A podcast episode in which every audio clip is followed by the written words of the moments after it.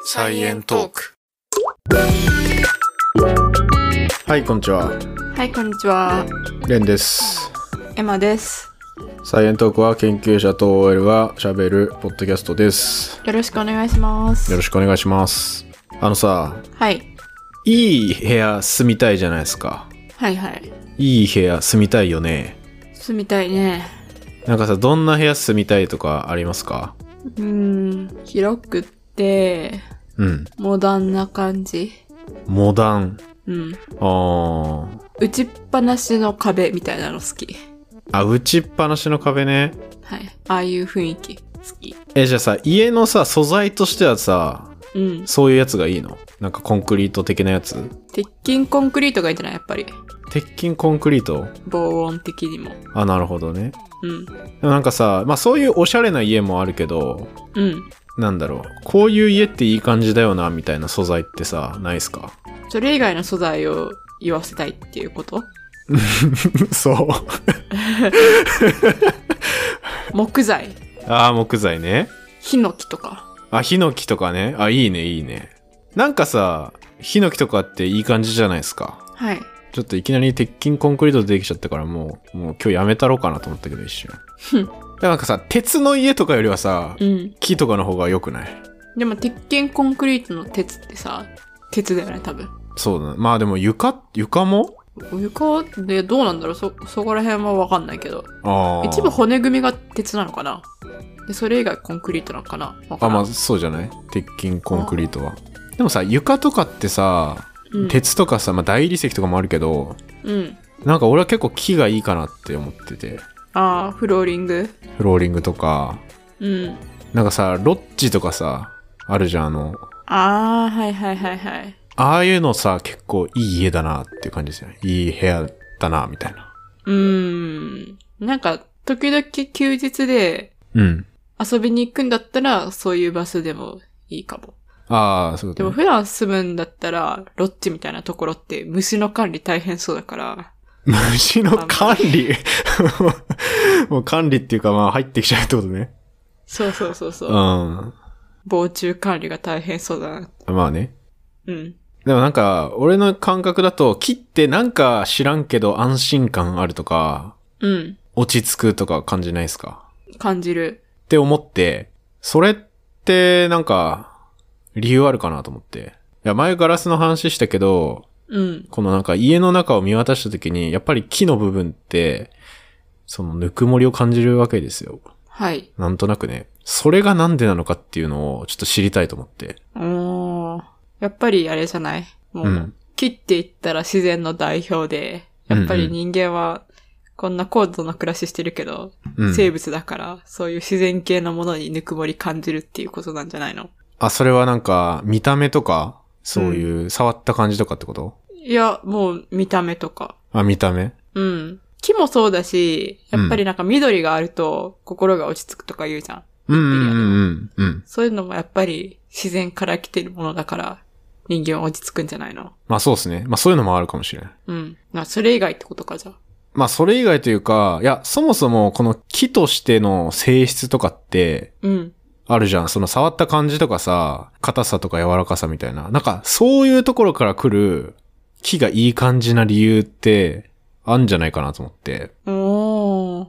なんか、イメージとしては、視覚とか嗅覚とかでリラックスできそうみたいなのは普通に思い浮かんだけど、うん。でも触覚を切り口にしたうん。研究って普通に思いつかなかったわ、私。うーん。まあ、そもそもその柔らかさってどんぐらいなんだろうとかもさ、定量できそうじゃん。やろうと思ったら。できそなんかそういうのを紐解いていけば、う。うん。いや、なんか切っていい感じだよな、みたいなのを説明できるんじゃないかな、みたいなうーん。のを考えてまして、そしたらね、めちゃくちゃね、ちょうどいいタイミングで、まあニュース記事みたいなレポートが出てたりしたんで、まあそういうのも参考にしつつ、ちょっと話してみようかなと思います。はい。で、まあ、これ、あのーまあ、ちょうどね、マイナビニュースとかにも、これリンクとかは貼っとくんですけど、まあ、出てたりしたんですけど、その木がなんかいいよねっていう理由みたいな。うん、うん、うん。で、これの、まあ、一応元をたどると、えっと、これ調べてる期間が林野庁っていうところなんですよ。うん。調べてるというか、あの、レポートを書いてるのが。うん。で、これ林野庁って何かっていうと、これ日本の農林水産省の、まあなんか、関連の庁。え、どういう字林と野原ののあ、そうそうそうそう。ほんほんほんほん。しょ、昭和昭あ、庁。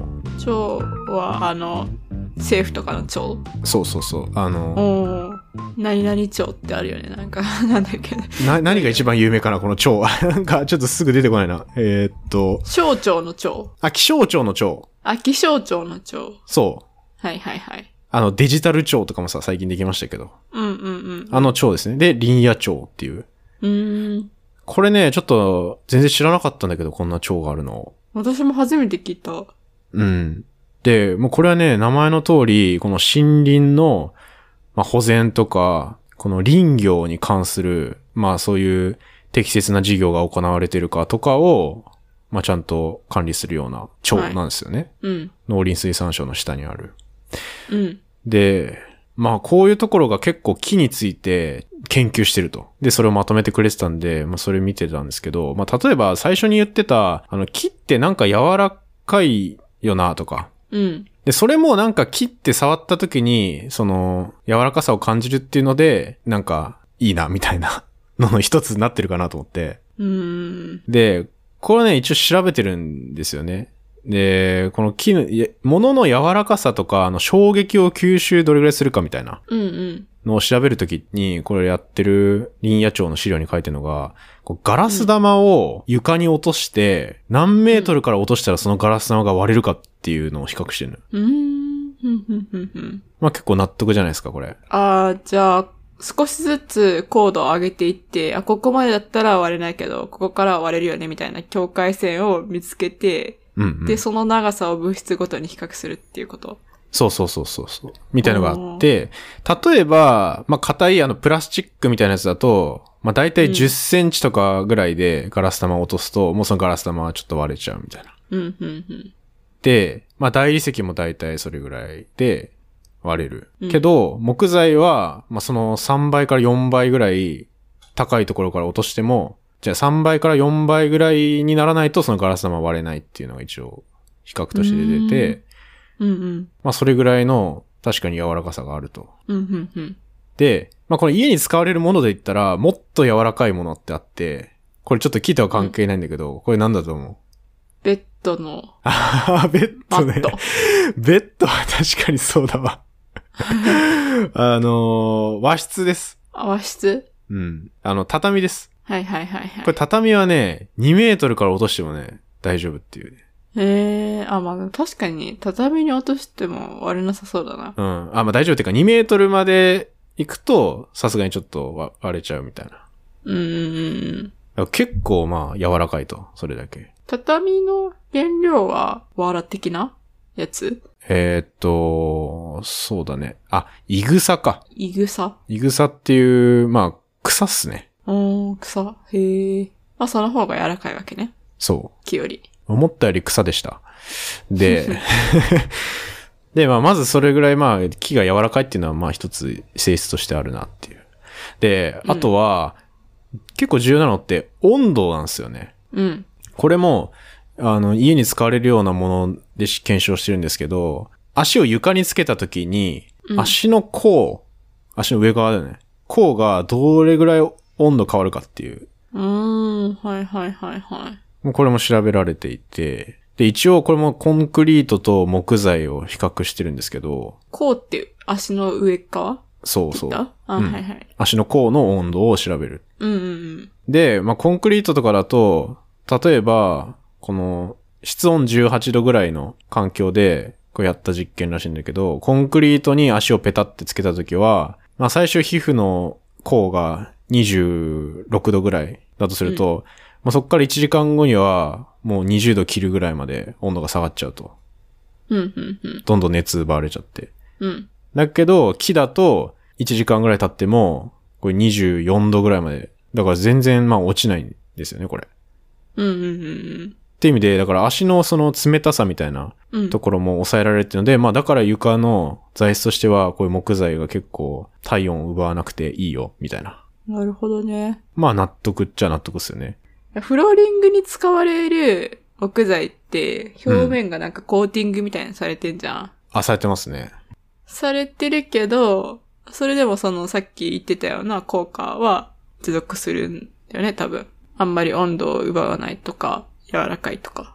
ああ、まあコンクリートに比べたらそうじゃないただ、そうだね、うんフローリングと比較してるやつあるかななんかやっぱなかなか木そのものを床に使う家ってあんまりないイメージなんだけど。まあ確かにな。だからフローリングでも結局、まあコーティングがさめっちゃ薄いから、結局さ、その、まあ木、木じゃん、中。うん。その木の材質によるところが大きいんじゃないかな。で、この木を何の種類使ってるかによっても結構違うみたい。うーん。結構使われるのさっき言ったヒノキもあれば、杉とか、あの、ブナとか、うん。ナラとか、ななんかね、いろんな木が一応あったりしてて、まあだから木のその熱伝導率が低いっていう性質が結構いいということなんですけど、うんうんうんまあそれってなんか木材の中には、木材の中に含まれてる、まあ空気の量とかの量で結構違う。だからあの、比重が大きくて結構中身が詰まってるやつと、まあ比重が低くて中身が詰まってないやつがあるけど、はい。うんと、まあ空気をいっぱい含んでる方が熱伝導率は低くなる。うーん。で、空、その空気がいっぱい入って、その熱伝導率が低いってことは、うん。足つけててもそんなにのん温度がそっちに取っていかれないから、うんうんうんうん。まあ、暖かさは保たれるっていう、まあ、そういうことらしいんだけど。空気いっぱい含んでるほど柔らかくもなりそうなイメージだけど、そうです、ね。ああ、そうだね。柔らかさも変わってくるんじゃないかな、これ。うん。もうね、いや、同じ木でもね、結構違くて、あのね、世界で最も重い木と最も軽い木ってあって、ええで、最も重い木っていうのが、リグナムバイタっていう、あの種類の木で、 なんか重そう。すでに重そう。そうこれは、ひ比重密度で言うと、はい。これ 1.2g パー立方センチメートル。ああ、じゃあ水とかより重いってことか。そう。これ沈むんですよ。ええで、まあ、こういう木っていうのは確かに電子顕微鏡とかでよく見ると、もうあんま穴開いてないみたいな感じだね。うん、うん、うん、うん。もうぎっちり詰まってる。で、逆に、あの、世界で最も軽い木って言われてるのが、これ、バルサっていうやつで、はい、はい。これはもう逆にもう穴まみれみたいな感じ。うん、うん、で、これの比重は 0.16g パー立方センチメートル。だからでも全然違う。うん。10倍ぐらい違う。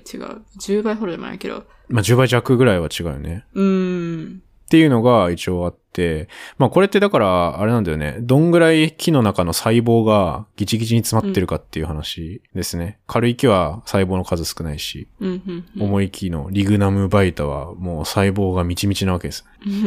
なるほど。っていうね、うん、そういうのが結構面白いなっていう。うん。だからこのね、リグナムバイタは木だけど結構熱伝導率が、まあ、高めおー。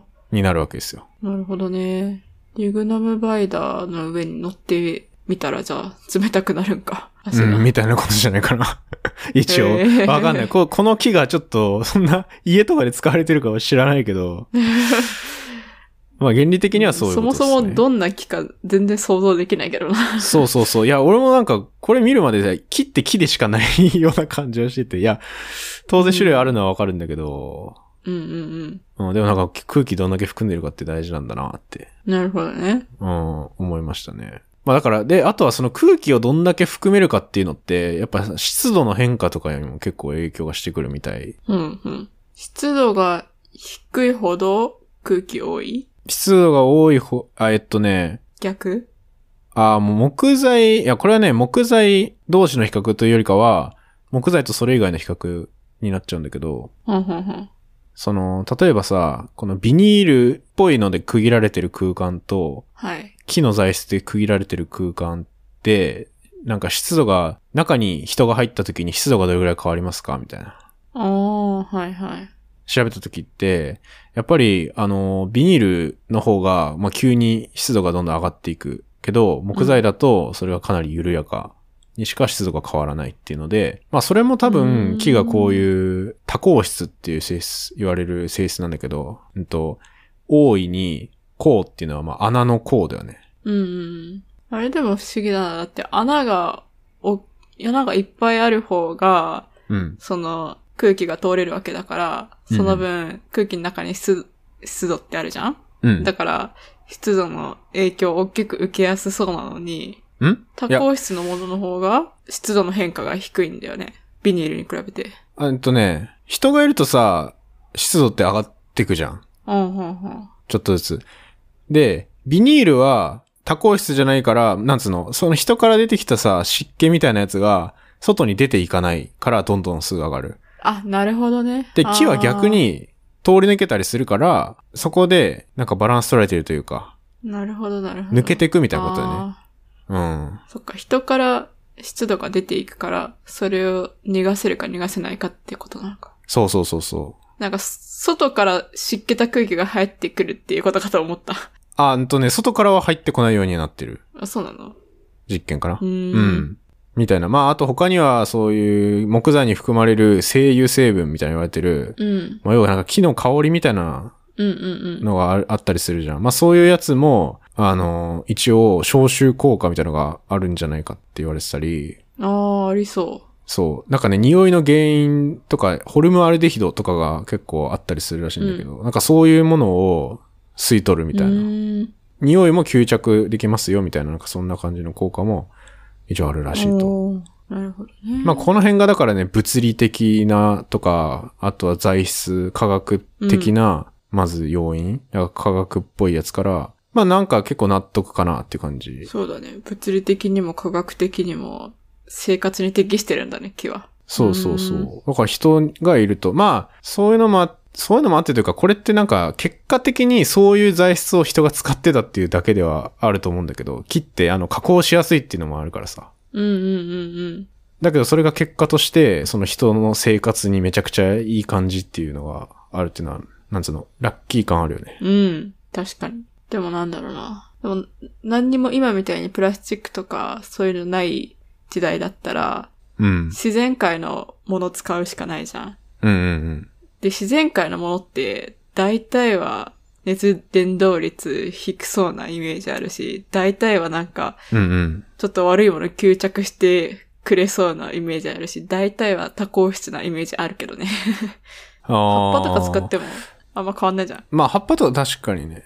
えでもさ、石とかさ、ああと、なんか土塗り固めるとかだったらさ、あんまそういう効果ないんじゃないー。でか。も、石とか土、え、土に関しては多孔質そうだしさ、熱伝導率低そうじゃないえ、土、うん土塗り固めたやつ。わからんけど。ああ、どうかな土どうだそもそも土固める って。うん、まあまあ確かに多孔質ではあるかもしれないけど、土か。住みたくはない。 なんかすごい原始的な家みたいなイメージあるけどね、 それ。 まあ、マジで昔の原始人の家みたいな感じだよね。うん。まあ、だからちょうど良かったんだろうね、これ木はやっぱり。そうだね。理にかなってるなと思った。確かに。ある程度硬さもあって、うん。で、取り扱いしやすくって、丈夫でってなったら、うん。もう木が一番だよね。自然界の中では。そうだね。一番いいんじゃないか。うん。レンガとかって何でできてるんだっけあ、でもレンガも多孔質じゃん。うん、多孔質だけどさ、それこそつ土を塗り固めたものレンガは、いや、粘土じゃないの。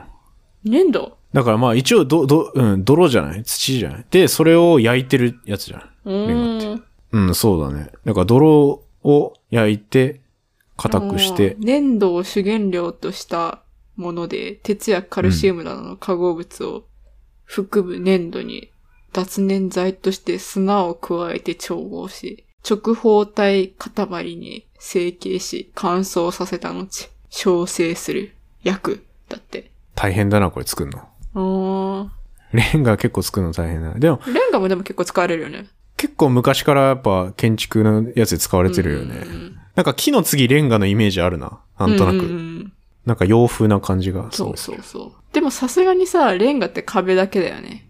床とかは木木だよね。わからん。ああ、まあで床もレンもガ、外だったらさ、レンガ作りのさ、家の中はあんまないか。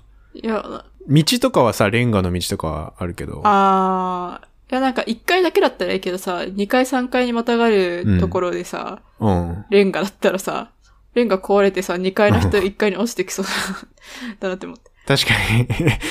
確かにな、めちゃくちゃ危ないな。そういうのはさすがに木がいい気がするな。あ、そうね。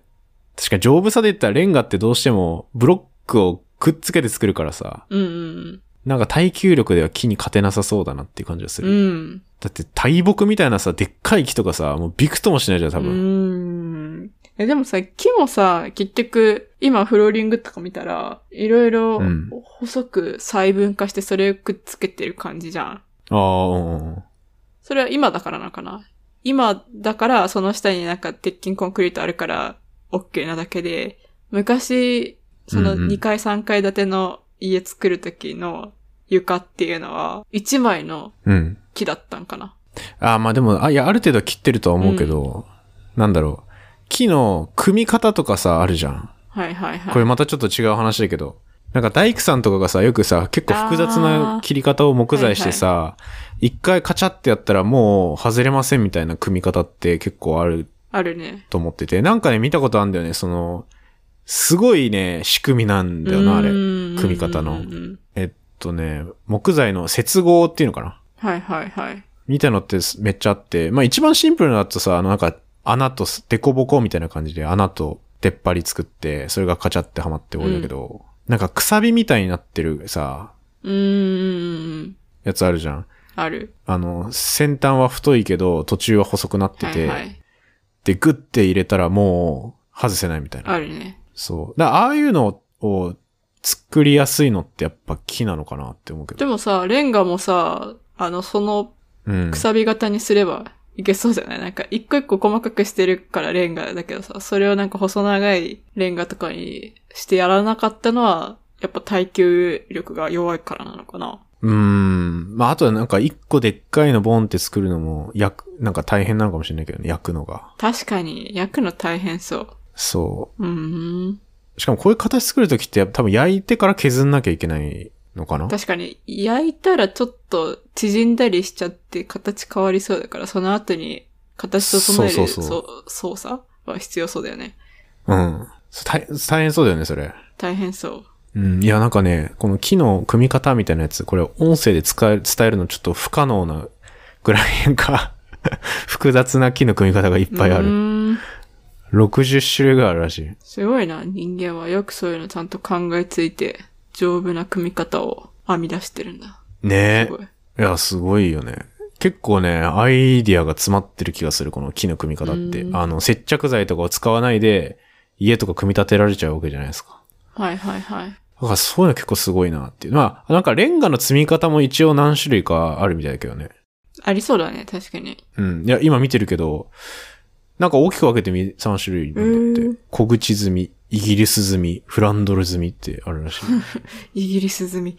まあ確かに、ただ、レンガって長方形じゃん。だからその長方形を、ただただバーって並べるか、それを交互にするかうんうん、うん見たので、あるみたいですね。これちょっとね、俺の言語能力が足りなすぎ て、なんて言えばいいかわかんないけど、まあいい、まあそういうレンガの積み方いろいろあるようね。ん。うんうん。に比べたらやっぱ結構木ってやっぱ応用範囲も広いなって感じがするね。そうですね。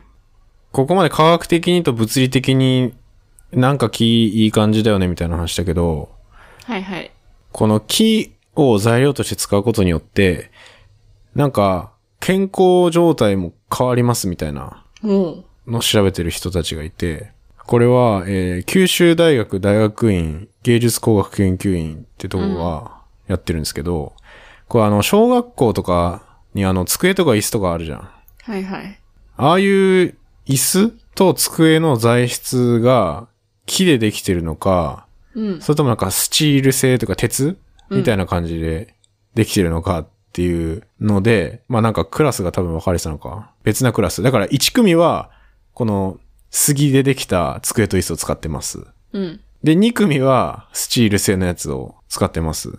はい。とかなんかそんな感じで、で、結構健康状態というか欠席者数とか、うんうんあとはね、免疫グロブリン A っていう、まあこれ言ったら抗体とかですよね。うん、うん、うん、で、これって、あの、粘膜とかで、その、ウイルスとか微生物の侵入を防ぐようなやつなんだけど、うん。うん。これの高さみたいのも一緒に調べて、そのクラスでどれぐらい差出ますかっていうのを研究してるんだよね、これう。ん。それはじゃあ一つの学校の中だけでやってるっていうことああ、そうん、うん、うん。う。同じ、えっと、これは熊本県の小学校ですね。うーん。1組と2組だけでやってる。えっと、1組と2組と、あ、一応、もう1組あって、あの、従来から、もともと鉄製だったのかなうん、うん、うん、で、その鉄製が新しいか古いかみたいなのもなんか一応やってんだけど、 うん。へえ。まあでもそれはね、そんなに差がないから、まあ一緒、一緒まあ基本的には木と鉄の比較なんだけど、うん、うん、で、まあ結果的には、やっぱ木の方のクラスの方が欠席数が、まあなんか少なくて、うんと、一応なんか10月から2月みたいなうん。うん、うん期間で比較してんだけど、この、木の方は、まあ大体月、毎月欠席した人数っていうのが、まあ10人ぐらいで推移してんだけど、うん、うん。で、2月とかになるとさ、インフルエンザどんどんか、なんか流行ってくるじゃん。うん、うん、うん。なんかね、木じゃない方は、インフルエンザ結構流行ってくると欠席者数ちょっと増えてきてて、月ー30人とか40人とか。で、結構、そこは割と優位に差があると。うーんなんか、それってたまたまその2組に体調が悪くなりがちな子がいたからっていう説明もできそうだけど。い や、なんかさ、あの、数学期にわかわたってさ、もうクラス替えとかもう何回も行って、だけどすべてその1組の木の子の方が、あの、うん。欠席者が少ないってんだったら、なんとなく信頼できるけど、まあまあ、確かになんね。かそもそも1組と2組でしかやってないし、1学期分でしか見てないんだったら、それって本当ってちょっと思っちゃった。でもね、これ、椅子と机が、うん。あの、一応変わる前からは調査スタートしてんだよね。で、途中で、その、木のグループは新しく木の机に変えるっていう。最初もともとみんな鉄で。あーってやってやってんだけど、はいはいはい。まあこれちょっと面白いのが、この、さっき言った IG、えっと、免疫グロブリンうん。に関しては、その、もともと使ってた鉄の方の机の時だと、各クラスで、まあ大体同じぐらいの量だったらしいの、免疫グロブリン A の濃度が。はいはいはいはい。だけど、この1組に木のやつを導入したら、うん。この1組だけ優位に免疫グロブリンの量上がってて。ああ、あ、じゃあ他なのんか二組信より頼性ありそう。 そうそう。で、その高い状態をうん。一応2月ぐらいまで推移してるっていうのが、一応これと一緒のデータとして取られてて、へえ。え、なんでだからなんか関係してそうだなって感じするじゃん、これ。うーん、するね。こう面白くないですか面 白い。え、それは、なんだろう、鉄の方が、うん免疫グロブリンの数を下げるような悪い作用をしてて、で、木だったらそれがなくってゼロになるから木の方がいいのか、それとも木が何か、あの、独自でいいことをしてるから、免疫グロブリンが上がってるのか。まあ原因は、うん、はっきりとはわからん。けどこの杉が何かしらのいい効果を与えてるっていうのは、まあ間違いなさそうって感じうーん。ですかね。で、まあそれがなんでかっていうのは、その杉の香りとかで、例えば、うんと、匂い成分の、なんかアルファピネンってやつがいたりするんだけど、うんうんうん。なんか、それって結構リラックス効果あったりとか、その血圧を、えっと、収縮した時の血圧。だから血圧って上と下あんじゃん。はいで、この上の方がそんなに上がりすぎなくなるっていう効果は一応調べられてるらしく。くて、うんうんうんうん。これもね、一応ステンレスの、ステンレススチールボードみたいなやつと木でできたものに、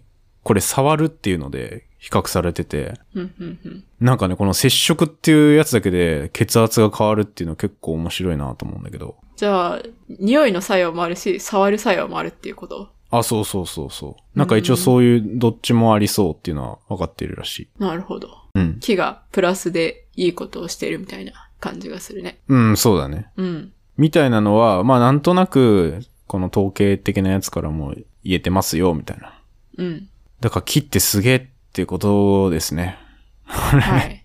すごいね。で、この、まあ最後にだから今、最新の木の使い方みたいなはいはい。のって実はあって。で、こういうなんか木って結構いろいろいいわけじゃないですか。うん。で、これから人間宇宙行くってなった時に、人間は今宇宙に木を持っていこうとしてるって知ってますうーん。宇宙で木を植えるってこと植えるというか、その、木で何か作ったやつが宇宙環境でどれぐらい耐えるかって結構さ、重要じゃん。あー例えば、重要、重要。なんかすぐボロボロになっちゃうとかだったら使えないじゃん。っうんうんうんていうのを、なんか一応今調べてるらしくて、う ん。うん。うんとね、宇宙木材プロジェクトっていう名前がついてるやつがあるんだけど、これね、2023年に木造の人工衛星を打ち上げるっていうプロジェクトだね。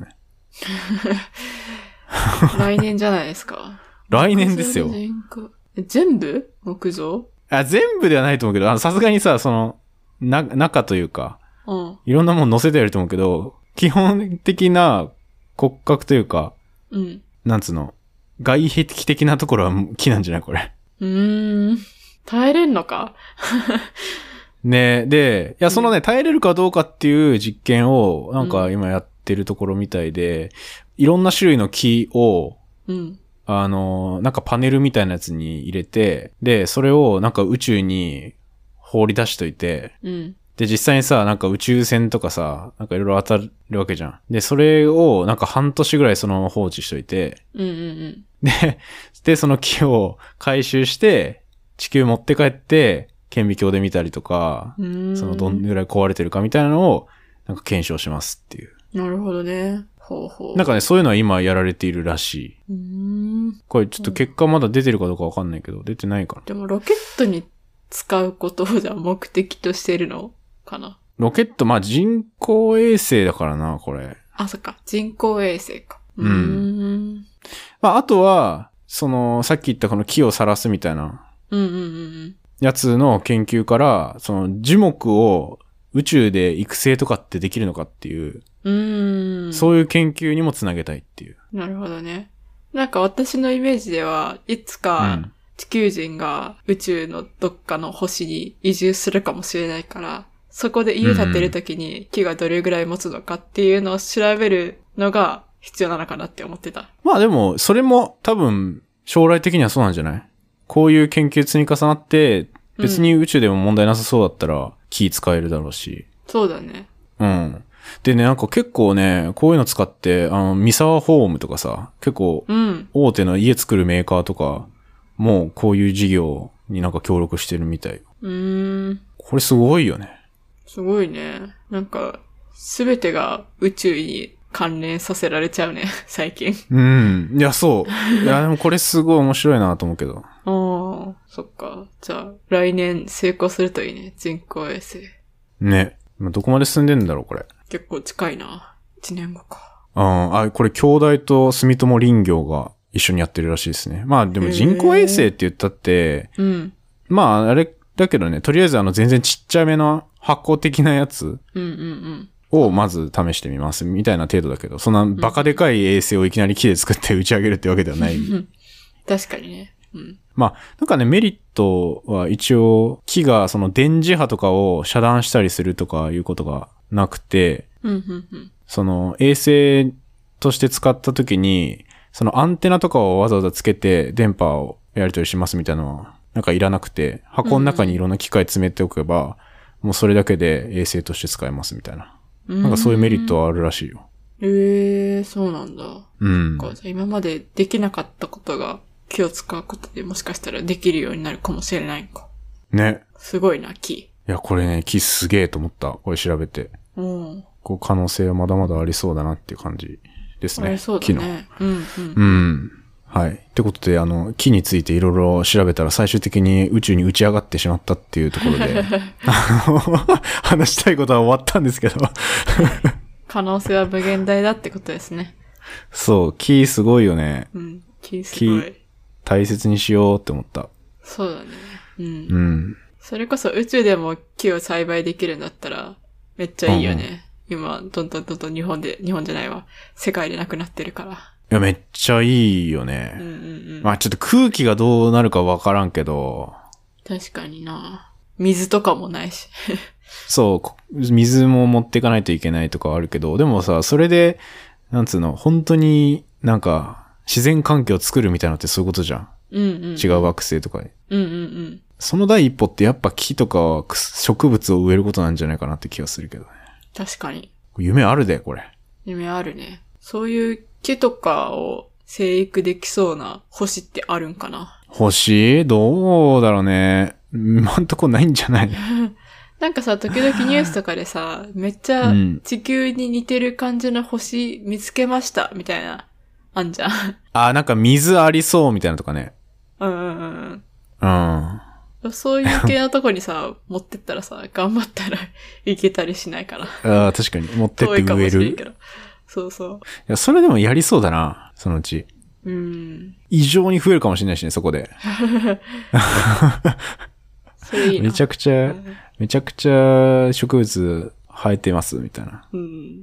植えて数年間して戻ったら、なんか謎の生き物できてる。謎の生き物生まれてるとか、あーあるかもしれないし。それ進化早すぎじゃない数年間。いや、なくはなくはないんじゃないその植物についてた菌とかがめちゃくちゃ、 なんだろう、進化してとか。う。ほうほうほう数年後にキノコできてたよ、みたいな。ああ、キノコとか普通に生えそうだよね。植物いけたらね。まずキノコ生えれそうじゃん、普通に。とりあえずなんか強そうな生き物たちを植物にも、あし植物、動物関係なしに持って行って、菌も含め。うんで、とりあえず、ポンって置いてきて、うん。で、数年後 どうなるか見に行く。キノコ惑星になってるから、キノコ惑星になってるかもしれない。 キノコ生えまくってるかもしれうない。んううんん、面白いな、そういうの。それで言ったら、この間のあの、卒業アルバムの話でも最後チラッと出てきたみたいにさ、うんもしかしたらさ、私たちも、昔のうん。宇宙人、賢い宇宙人たちが、あ、これ、俺の星に似てるから、ポンって生物の元置い てき、ぽよってしていきた、その結果が私たちかもし れない。それめっちゃ SF だな。で、あれでしょ、すすなんか時間経ったらさ、うん。様子見に来るってことでしょ そうそうそうそう。めっちゃ SF の映画だよ、それ。 うんそういう映画あるよな。私たちにとっての2億年ぐらいが、彼らにとっての2年ぐらいだから、急にやって きて、おおみたいな。2年間なのにめっちゃ進化してるな、みたいな。 怖っ。それ怖いな。怖いな。うん。持持ってかれれば私たち、サンプっルとして。てかれるよね、いろいろ。キャトられるよね。うん。キャトルミューティレーション。あー、キャットルーム言ってるじゃん。うん。キャトられ。キャットラル。うん。 でも最後全然木関係ない話になったけど。 最近 SF に落ち着きがちっていう、最後が。そうね。めちゃくちゃ SF に寄っちゃうな。うん結構でもこういう話面白いからな。うん。うん。じゃあ最後一個お便り紹介して終わりますか。はい。タイガーさんよりいただきました。はい。レンさん、エマさん、こんにちは。こんにちは。いつも楽しい科学的会話二人のゆるい会話楽しませていただいています。先日新アートワークに変わりましたよね。実物も素敵でおしゃれなお二人なんだろうなぁと想像しています。と思いながら、ふと今日スマホでアートワークを大きくしてみたら、エマさんの右手が異常に大きく見えるんですが、小さな可愛い顔なので、え、顔より手が大きい遠近法かなぁと考えるんですが、これはあくまで素人の目なので怒らないで聞いてくださいね。あと、で余談はさておき、えー今でも思い出すのが旅行でスマホを海で落としたけど見つけたお話ビースのウルトラソウルの誤解なので微笑ましてもらいましたこれエマさんの話ばっかり やな両方エマさんですねって書いてはい、で前回えーっと「幸る心を混沌みする私たち知らない言葉がたくさんでへえと思いました」えーメッセンジャー RNA の話や身近に潜むキラルの話など勉強になる話題で時々もう一度聞いていますおおおー熱心。これからもお二人の楽しい勉強になる会話楽しみにしています。ってことで、優しい人だな。優しい人だ ね。うん。いや、でも、私のアートワークの右手につい ては、まあ確かにそうですよね。あの、私も思っ たし、レンも思ったし、あの、私の母親、通称、エママエマっマてね。。いうらしいんですすけど、はい。ああの、自分をあ、母が私を出すときは、エママって言ってっていう風に言われたので、ちょっとエママって言わせていただきたいんですけど、 これ聞いてるのかいやわなかんない。いや、実は母からって思った、そう。 この、このお便り。一瞬。いや、なんかめっちゃ言ってきて、母が。あの、このおー手がでかすぎるし、あのネイルがちょっとピン、赤っぽいじゃないですか。うんうん。アでートワーク ね。そう、それで化け物みたいって。 何回も言ってきてひどバケモン化ひけど物の手だみたいな。で、これは変えた方がいいって言われてたんですけど、でも、ちょっと、いろいろあって、急ぎで作りたかったので、もうめんどくさいからそれでいいやって思って、ずっとこれにしてました。まあまあ、でも、これ遠近法じゃないですか。そうそうそう。いや、遠近法っていうか、あの、普通にもともと自分の写真をなぞって書いたんですけど、うんで、。元々の写真のサイズがあれだったんですよ。なので、まあ、いやそれそもうそうそう遠近法なんだけど、本当に、あの、手の方が顔より大きいわけではないんですけど、写真ではそういう風に写ってって、それをなぞって書いたら、ああいう風になっちゃいました。だから、割と忠実は忠実よね、写真に。そうだね。うん。だでもかさら、、不思議。写真だと全然違和感ないのに、絵にした途端にすごい違和感がある。なんだろうね。遠近感なくなるからかな。絵だと。そう、そうかもしんないな。いや、でもちょっとこんなお便りをいただいて、ちょっと手だけ修正し直した方がいいかなってちょっと今思い始めました。うんどっちでもいいんじゃないですか。いやなんか、逆にさ、そういう、ちょっと違和感あるみたいなやつあったらさ、そこ見ちゃう。そこというか、気になっちゃうとか。うん。一しちょびっとホラー要素入れとくみたいなのいいかもしれ ない。普通の絵より。ああ、よく見たら、あ、パッと見たら普通のアートワークだけど、よく見たらちょっと化け物要素あるようなアートワークにあえてしとくって いう。そう、そう、なんか、えなんか違和感あるなって人に、あのー意識させて脳をバグらせるっていう。で、ちょっとこれ気になるから聞いてみようか、みたいな。なっち ゃならねえな。絶対そうはならないけど、まあそういうことにしときますか、とりあえず。う。うん。えいや、でも本当に変えるかもしれないし。ああ、そうだね。うん。まあしれっとね、変わってるかもしれない。うん。これ言っちゃうとみんなこれ、アートワークの手見ちゃう気がするけど。まあまあまあまあ。いやー、このお便りはすごい嬉しかったです。ありがとうございます。はい、ありがとうございます。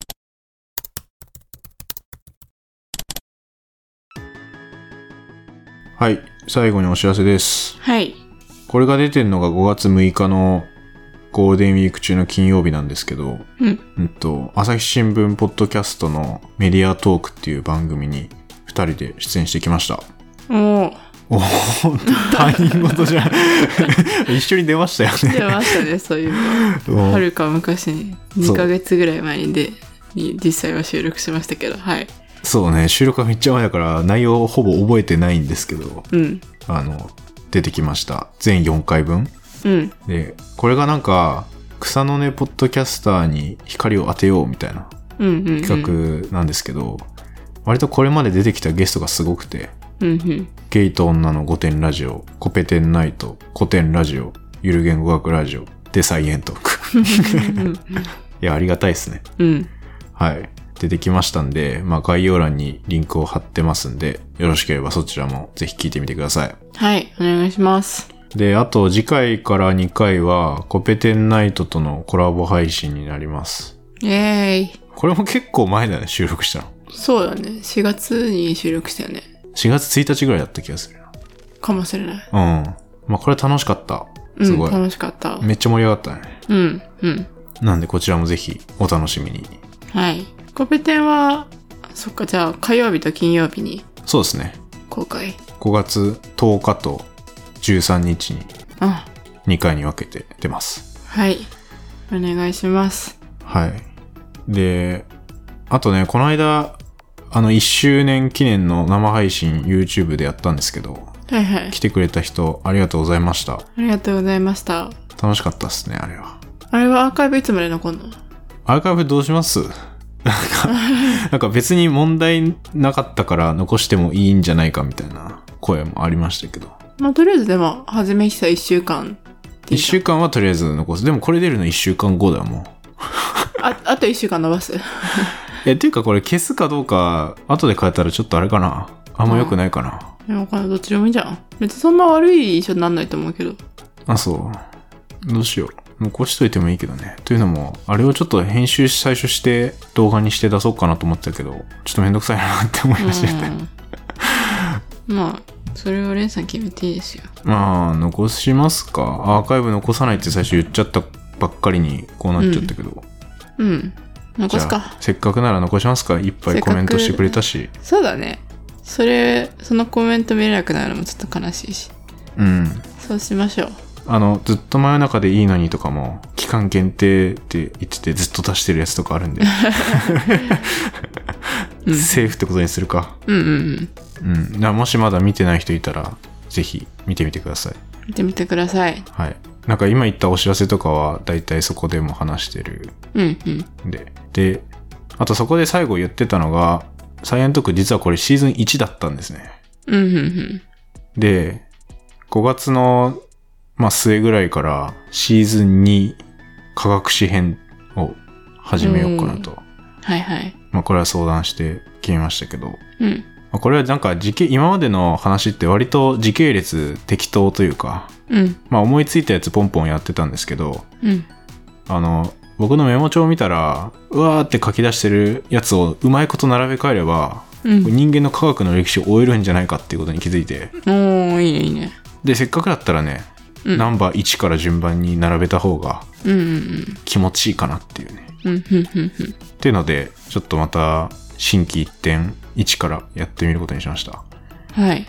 楽しそうですね。ぜひ、お楽しみに。ね、ぜひお楽しみに。ということで、はい。また次回もよろしくお願いします。よろしくお願いします。ありがとうございました。いいゴールデンウィークを。